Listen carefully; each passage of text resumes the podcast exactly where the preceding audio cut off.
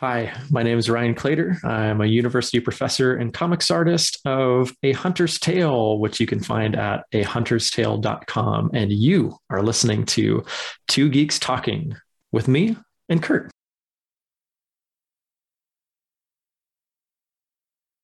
Good morning, afternoon, evening, everyone. Two Geeks Talking is an entertainment industry interview show where we interview the creative people from the comic, film, TV, movie, and video game industries. And of course, I'm your host, Kurt Sasso.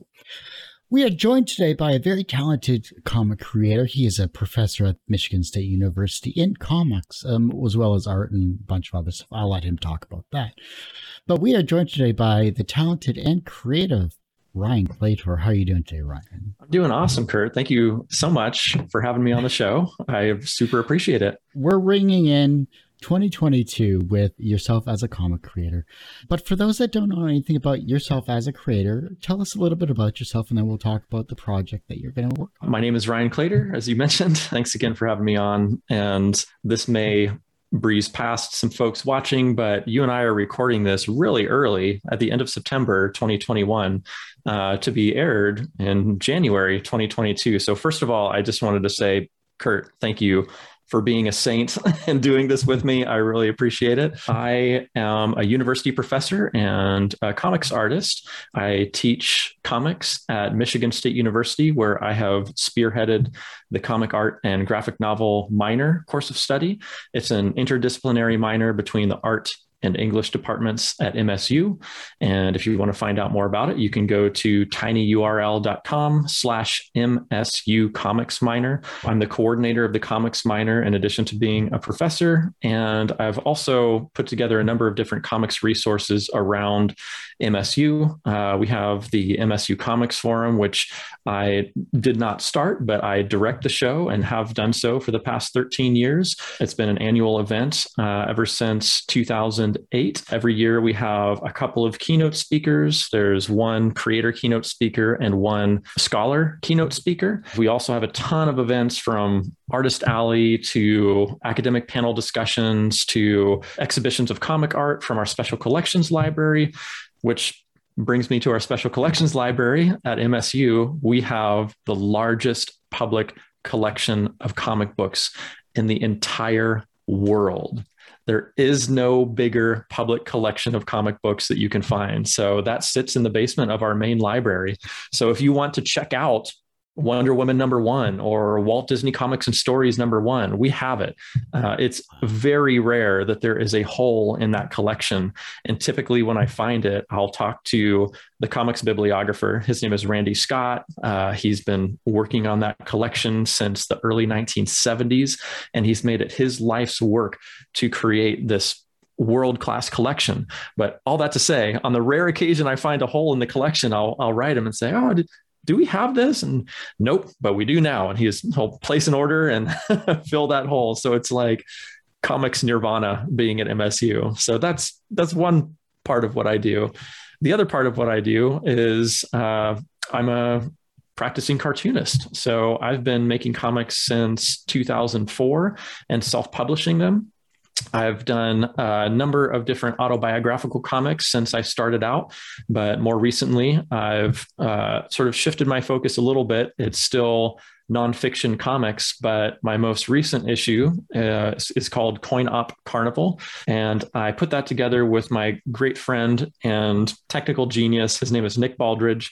I illustrated the whole thing, and together we co wrote the magazine. It's a fully illustrated magazine. It's probably about 20% comics, full color illustrations on every single page, documenting coin operated electromechanical amusement devices, which is a fancy way of saying older pinball and arcade games manufactured prior to 1978. That came out uh, just before the pandemic in 2019, and we managed to squeeze in a nice tour for that before the pandemic hit. Over the course of the past summer, I've been working on my next comic book, and that is called A Hunter's Tale, which is live right now. If you go to ahunterstale.com, there's a Kickstarter running for it throughout the duration of January 2022. Find out all about it there, but I'm sure we'll be talking about it some more here today as well. Needless to say, that's an amazing resume.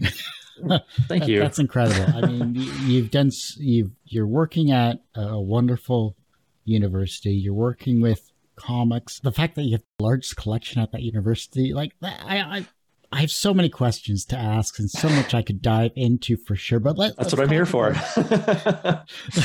this this does mean that I have to have you on the show multiple times. do you realize that, right? Okay, this twist is, my arm, Kurt.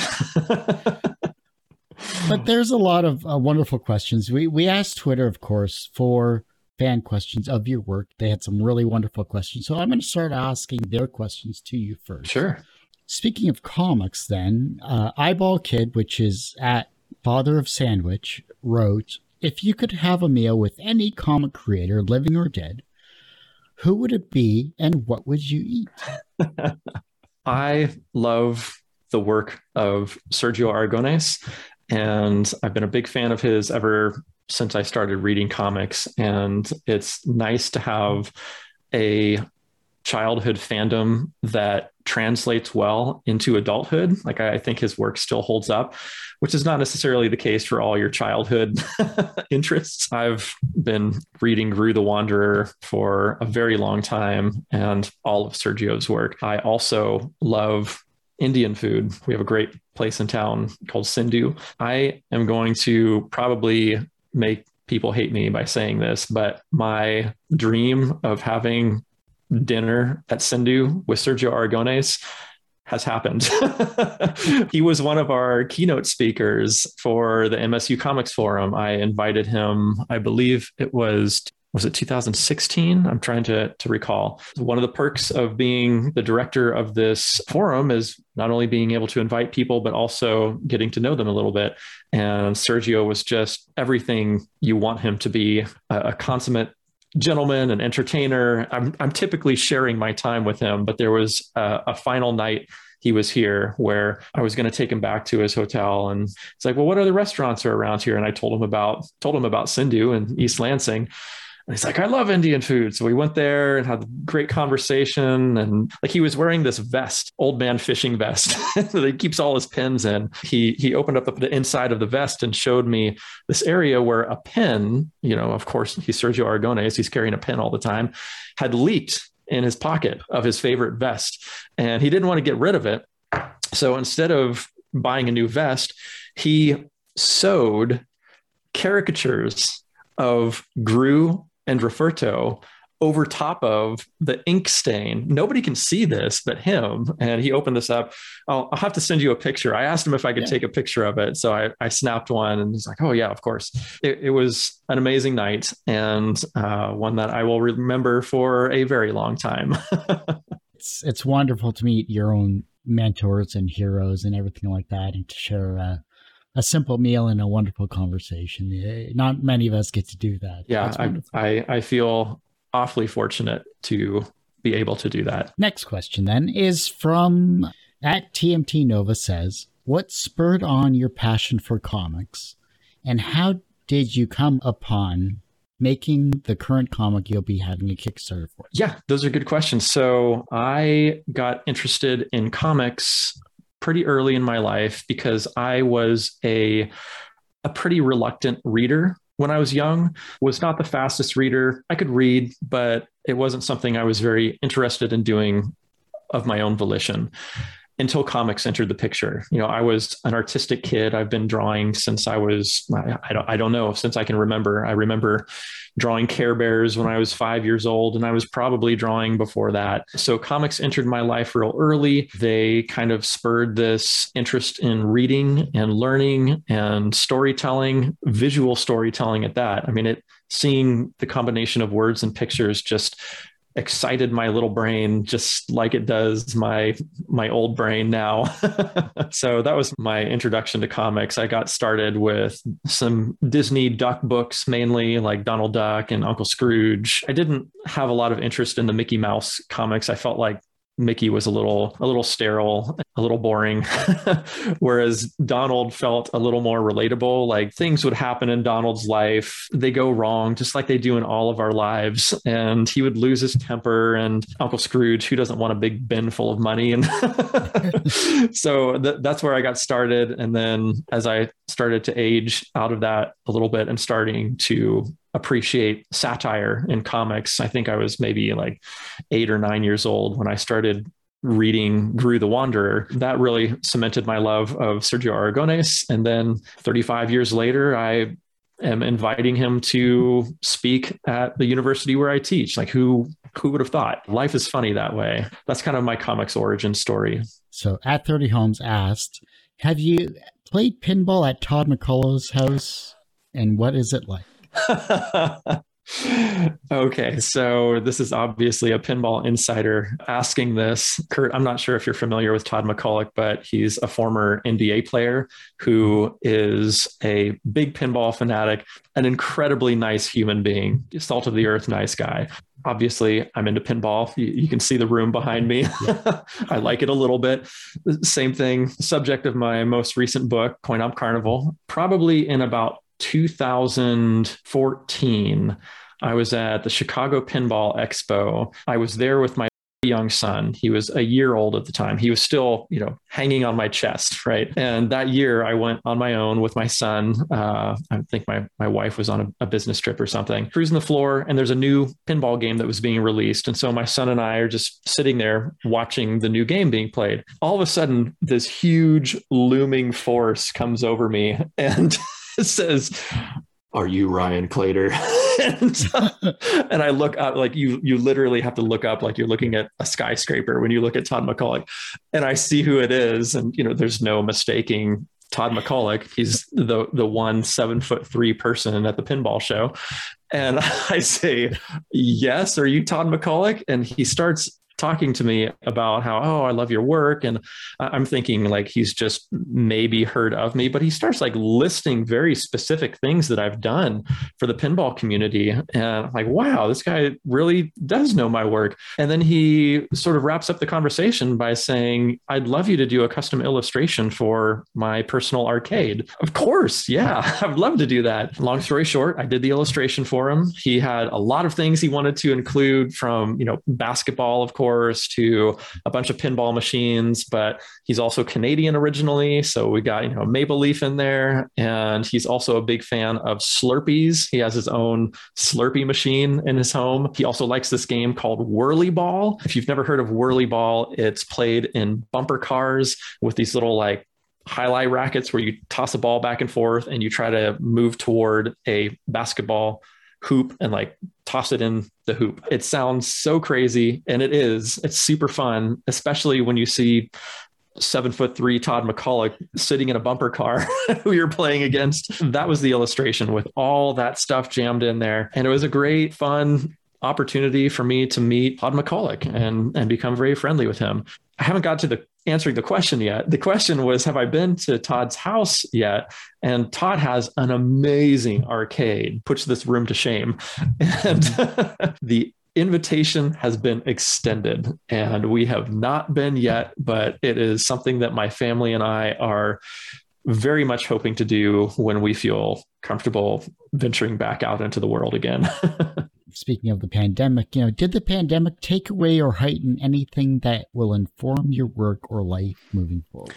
Boy, that's an interesting question. We've been so day to day focused trying to make it through, to be honest with you, that I'm not sure I've had the time to accurately ponder that question. That's a really good question, though. There have been things that have come out of this pandemic, like a hunter's tale that's being kickstarted right now. Again, if you go to a hunterstale.com, it'll take you straight to the Kickstarter campaign and afterward it'll lead you to where you can buy the book. The script for the book is actually a poem that was written by my late grandfather, something that I've adapted into comic book form over the course of the pandemic. And this is a project that I've wanted to get to for a very long time. Kind of took 2020 to solidify why this poem resonated with me so much. You know, I had always loved this poem. It's my my absolute favorite poem that my grandfather ever wrote. I, I don't know that I really could pinpoint the reason for that. Over the course of 2020, even years prior, but really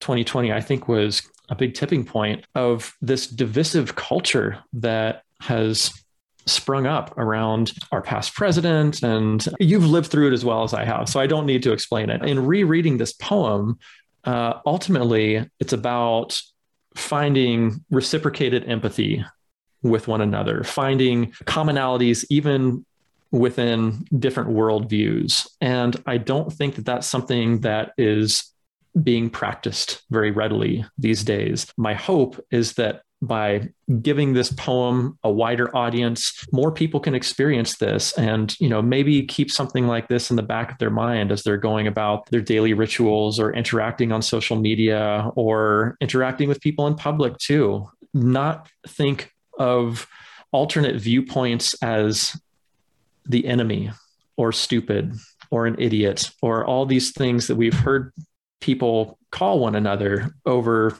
the past year and more. It's really sad when we can't find a commonality with fellow humans.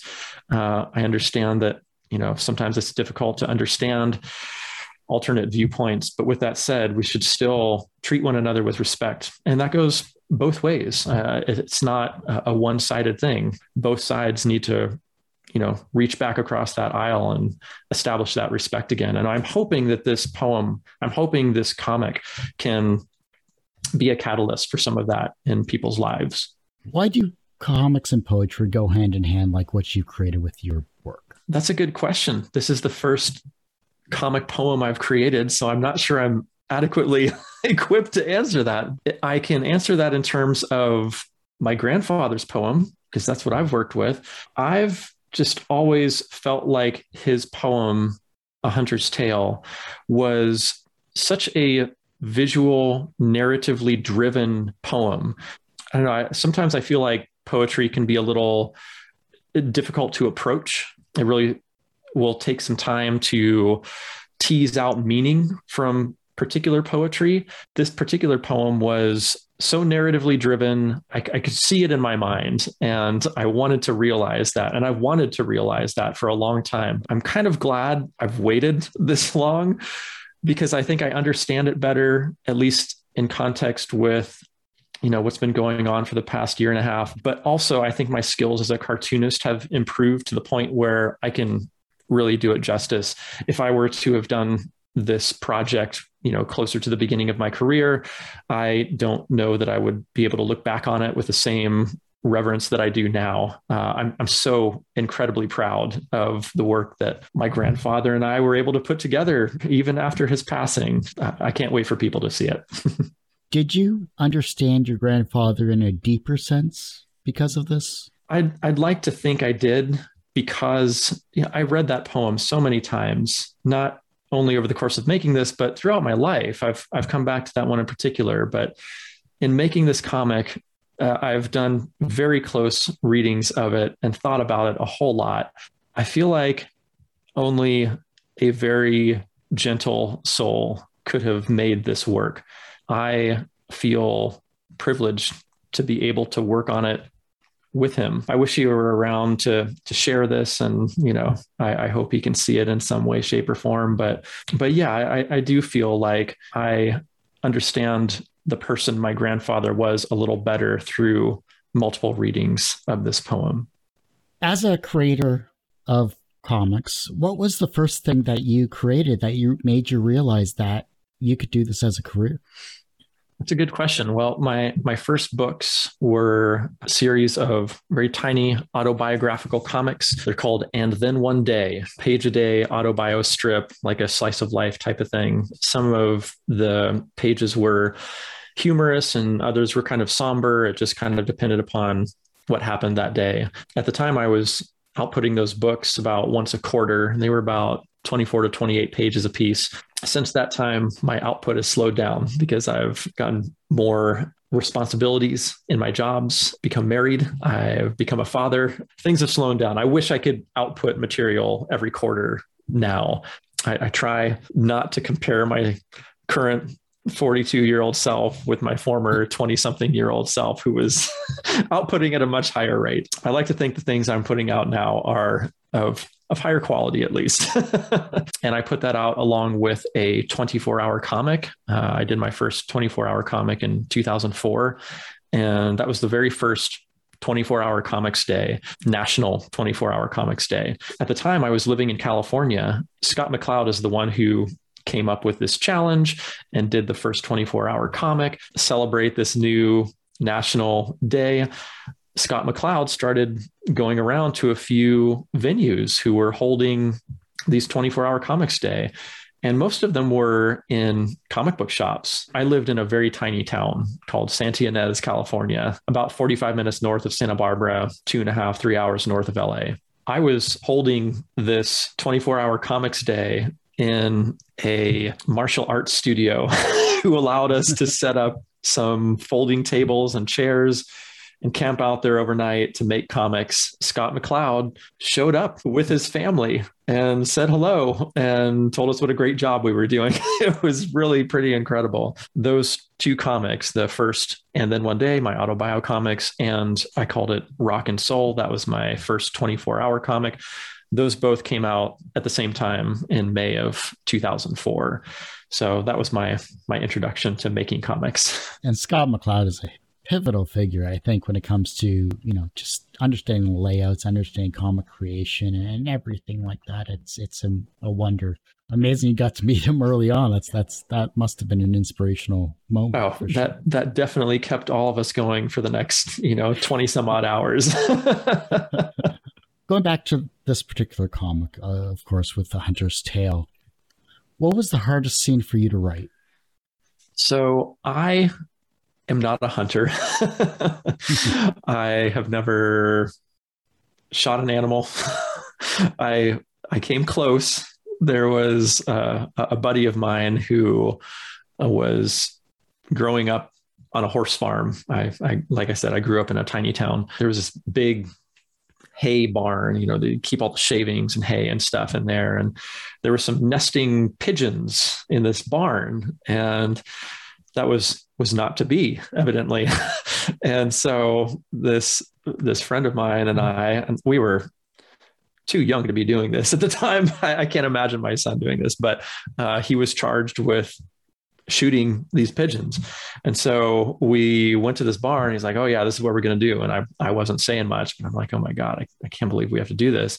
He's like here do you want to do you want to shoot them and i'm like yeah. So i grabbed the gun and i pointed it at this tin ceiling and very deliberately, instead of shooting at the pigeons, shot this tin ceiling and bam, made this huge sound. And all the pigeons, woo, woo, you know, flew away. And it's like, what'd you do that for? I'm like, well, I don't want to shoot them. Just get them out of here. they weren't doing anything. I have never shot an animal and I cannot even put a worm on a hook.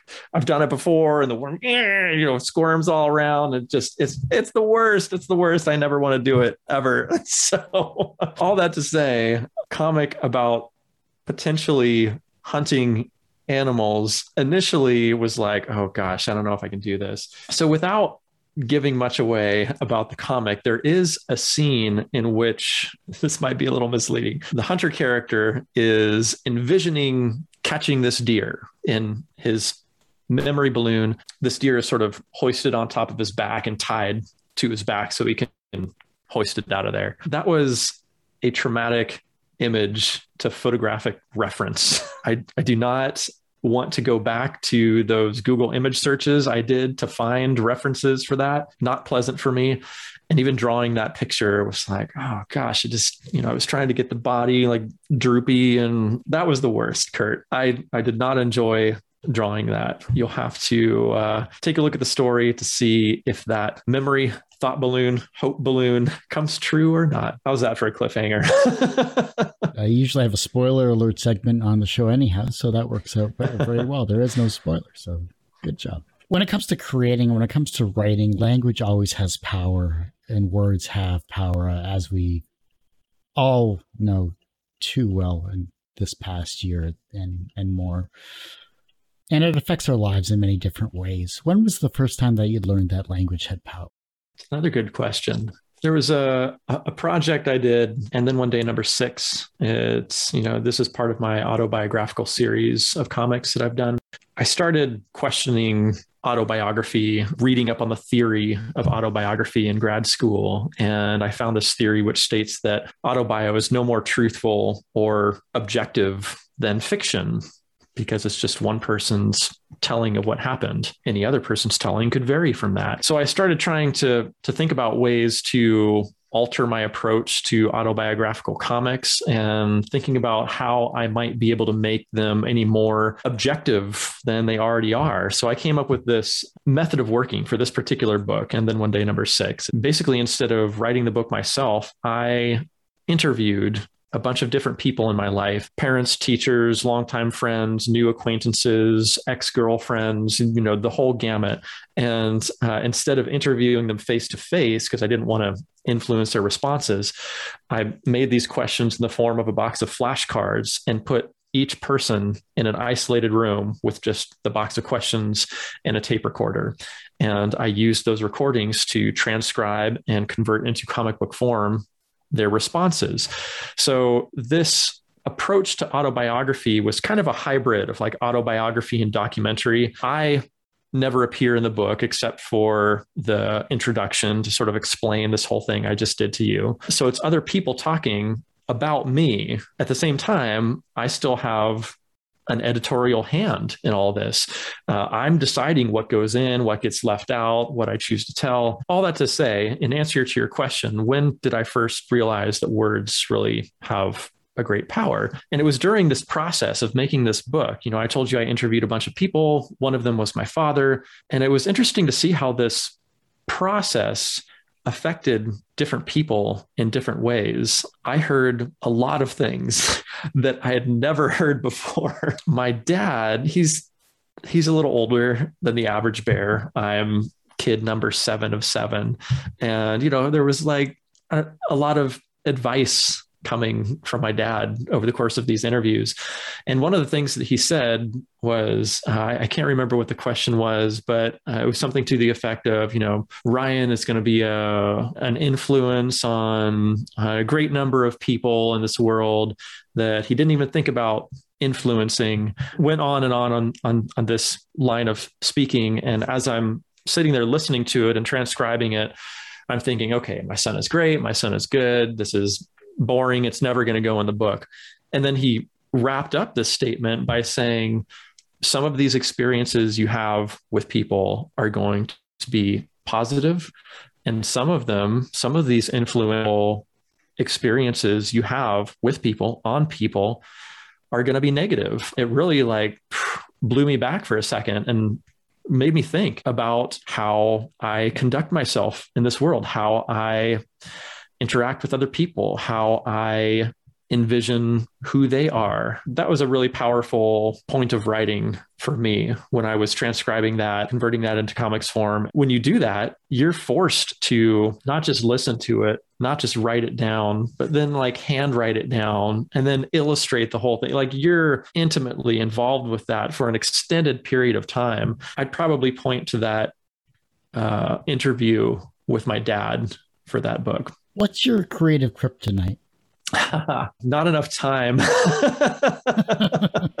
I'm one of those people who has no shortage of things that I want to do and want to make in this world. I I I just I wish I had infinite time. If there was a fountain of youth somewhere, I would lap it all up. I have so many things I want to do and the difficult part is prioritizing for me. I want to do so much things I want to make and people I want to see and hang out with and uh, experiences I want to have. I can't remember the last time I was bored. I, I would say limited time. what are some common traps that you see young comic creators diving into, especially at the university level? Something that I see really frequently. Well, I'll, I'll, give you a couple things. One of the things that's really easy to change is lettering. And it doesn't sound like much, but when you learn a few lettering principles, just improving the professionalism of your lettering ups your comics game, you know, exponentially. Uh, you can see amateur lettering from a mile away. And I think most people who look at comics and maybe even comics readers, while they can see it, they might not be able to pick it apart and understand it at a granular level enough so that they can conceptualize it in their own head and then output a professional looking product. So that's something that I go over in my fundamentals of comics class very early on, and and I think it really helps uh, the students comics moving forward.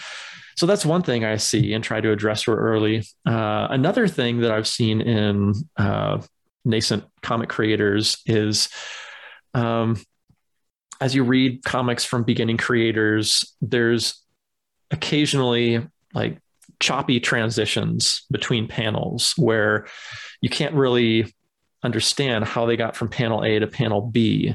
And the thing that helps to ease that transition that I think a lot of new creators don't think about is including elements from prior panels in with current panels. So if you look at the panel before and there's some object, some portion of a subject that's then repeated in the next panel, then typically you can understand how that camera has moved throughout space, where it's going in this environment.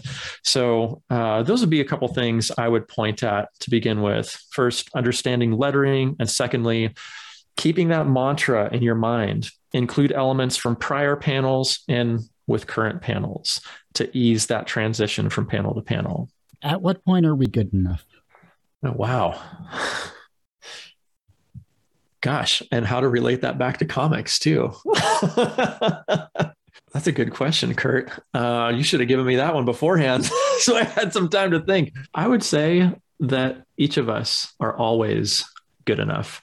I think we put too much pressure on ourselves as artists, as creators, as humans. You know, we're always striving to be better in some way. And I don't think that we should stop striving to be better. I think we should also give ourselves some grace, appreciate the jobs that we're all doing. Over the past year and a half, we've all been through hell and back in one particular way or another. And it's interesting how that's really been very different for so many people. You know, some people are suffering from crippling loneliness and others are have seen the same people in their household for so long. There's just so many different ways that people have been dealing with the pandemic over the past year and a half uh, you know almost two years at this point. But i think each of us should give ourselves a little leeway and say hey we're still here.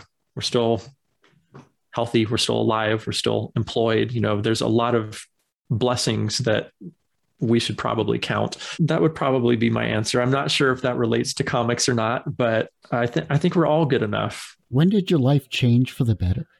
Hmm. Boy, probably a lot of times. I don't know. I, I, I came into this world to very good parents. You know, I, I don't know that I appreciated them when I was growing up. I, I knew they were great parents and I love them very much. But the more I move on in life and the more people I meet and the more experiences I hear, thank my lucky stars, I, I hit the jackpot with some very caring and understanding and supportive parents. I just, you know, I can't say enough about them. I love you guys. It got better as I meet new people and meet kind friends and meet my wonderful wife and we had our amazing son and we've formed a life together. You know, each of those milestones, I think life continues to get better. I think life gets pretty awesome when I feel like I'm making a difference in someone else's life in terms of like teaching these comics courses. And I've had some incredibly flattering responses to students' reaction to the semester. I ask a lot of my students, and I think they come out of the class with a tangible product. And it's not a bunch of busy work throughout the semester, it's all geared toward making something. Even at the end of the fundamentals class, every single student has their own book. It's not an anthology. It's not, you know, everyone's book. Every student has their own book. I organize typically, you know, in the before times, an in store signing for them where we will go to a local comic shop and they'll sign and sell what they made over the course of the semester. And that's a really rare scenario. Uh, I don't think it should be, but for some reason it is. I, I tell my students all the time if you're not making money from your art, then you cannot keep making art. And yeah, you could go get a barista job or you could, you know, try to make artwork after your corporate day job or something to that effect, but it's awfully hard to do that. And so I try to introduce my students real early to the concept of making money from your art. And for some reason that's like a four letter word in most university art departments. It's like, oh, art and money. No, you have to uh, make art that means something. And I don't disagree with that. I think that's true. But if you're making art that means something, then people will value that. And comics is such a great medium because, unlike, let's say, painting or something where there's like an original and that's the thing that people want, nobody cares about original art pages for comics. You know, some people will purchase original art pages, but really the object that people want is a reproduction. And so you can reproduce 20, 30, 50, 100, 1,000, 10,000, however many books you can sell, you can reproduce that. And so I try to introduce my students to monetizing their artwork, even in the fundamentals class. And then our advanced class, we, we go beyond that.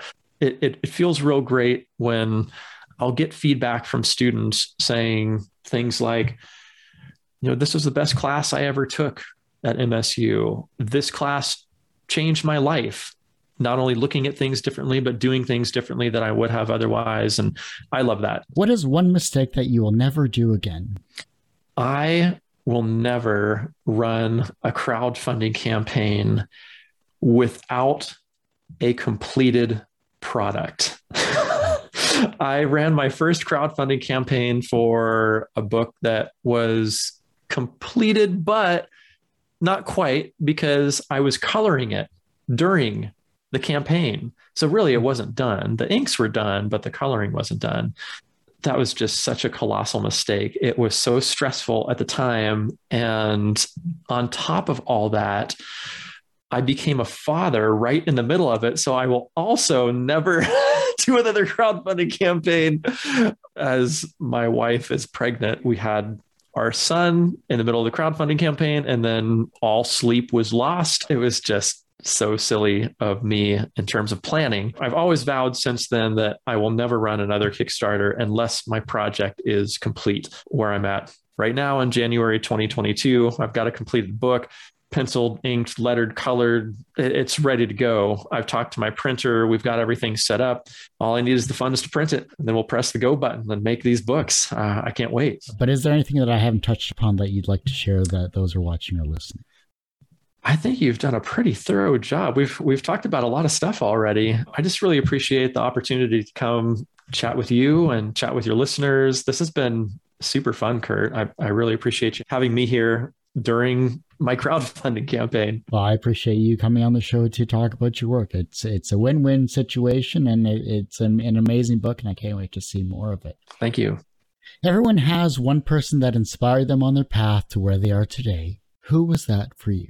I'd have to say my dad. How, how do you describe an, an awesome dad? He's been so supportive, funny, full of insightful thoughts, continually trying to educate me, whether I want it or not, to the point where I've named my self publishing company after a saying that he would tell me as a kid all the time.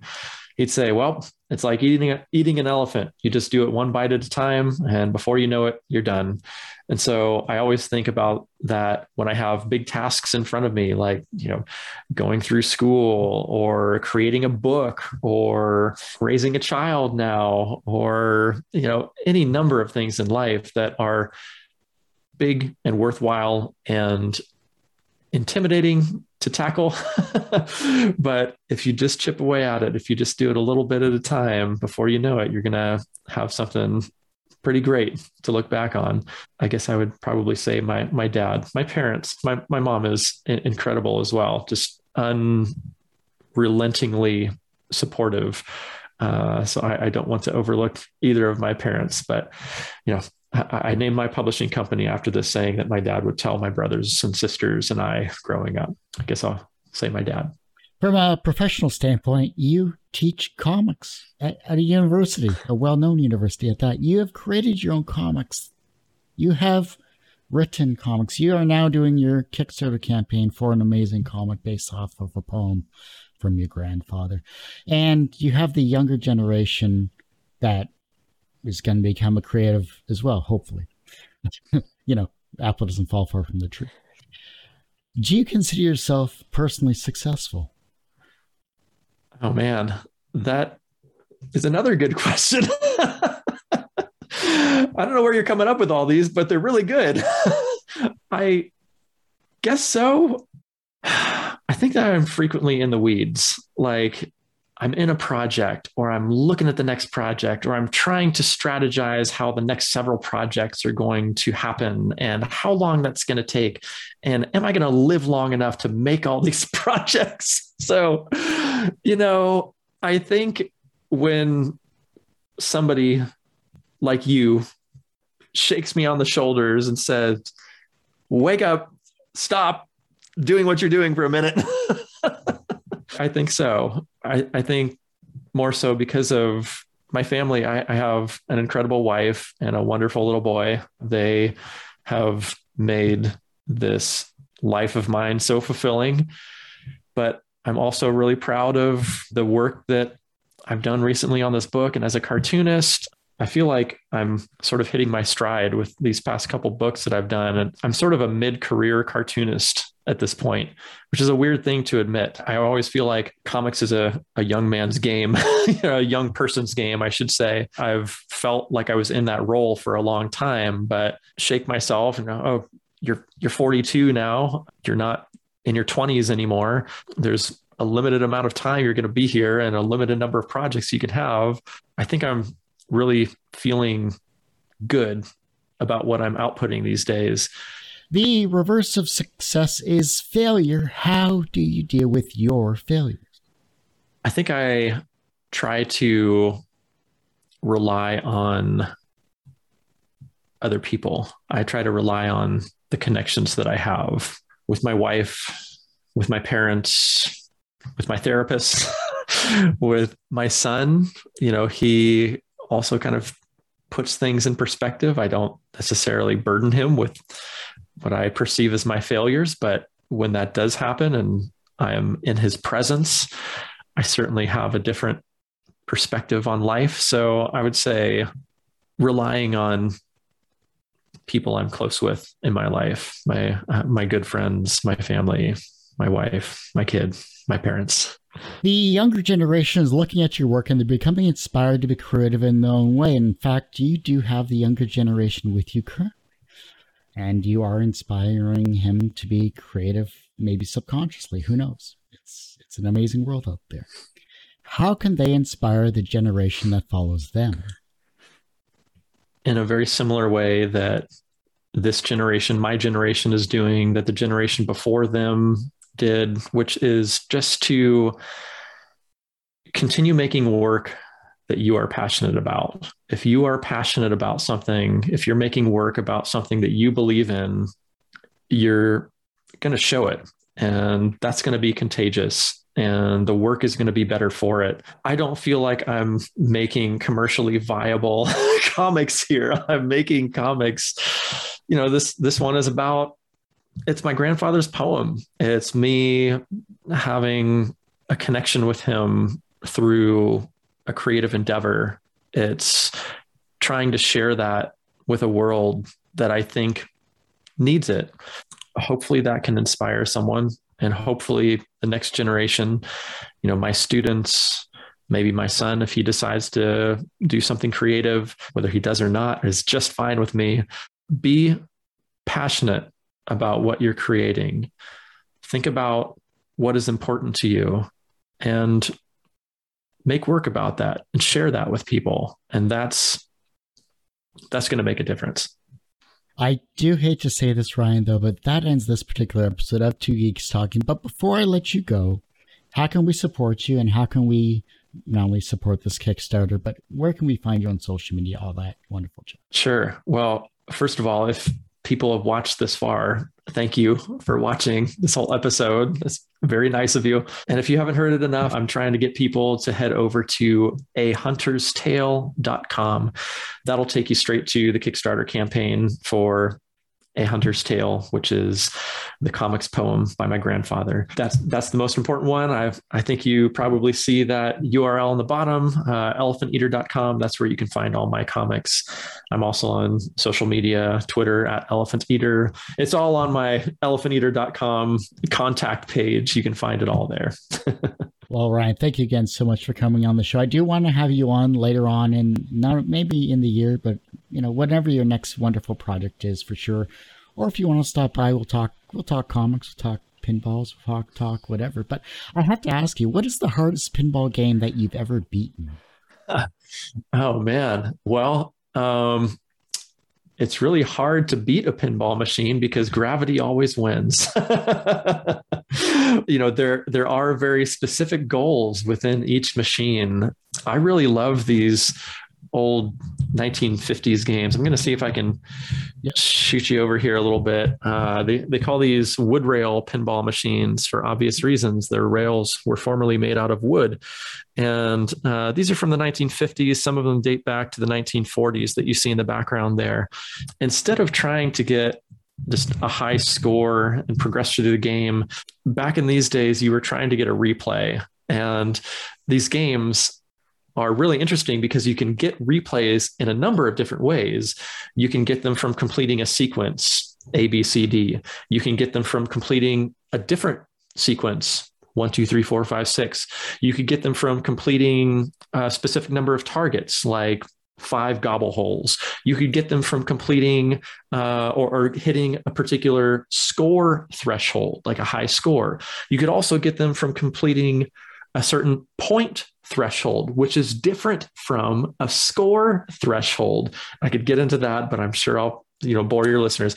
All that to say, all those different things are all available on the same pinball machine. So you can conceivably win replays in any number of ways. But the great thing about these is that each one of them is thresholded in such a way where 90% of the games that you play, 90% of the games that I play, you get right up to that score threshold or point threshold or sequence threshold, and it, you just don't quite get it.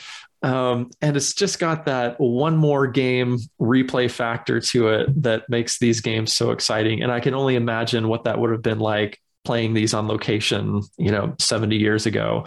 Um, I mean, they're exciting in my home, and I'm not playing for money.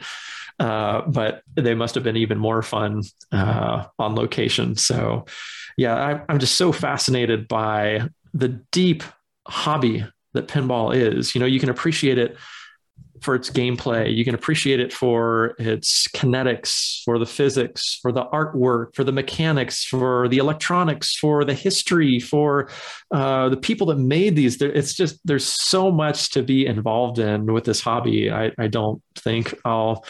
I still feel like I'm scratching the surface of it, and I've been involved with it for well over a decade and written a book on it. that ends this particular episode. You can find this interview and a thousand plus others on our website, tgtmedia.com, or our YouTube channel, youtube.com forward slash C forward slash TGT Media. And as I say every week, everyone has a story to tell, and it's up to me to help bring that out. Thanks for listening and watching on Two Geeks Talking. Hey, all, Kurt Sasso here from Two Geeks Talking. If you like this video and these quick clips here, make sure you take a look at our YouTube channel, youtube.com forward slash TGT Media. Make sure you hit the like button and subscribe as well. Hit the bell to make sure you get notifications, of course, from videos like this here.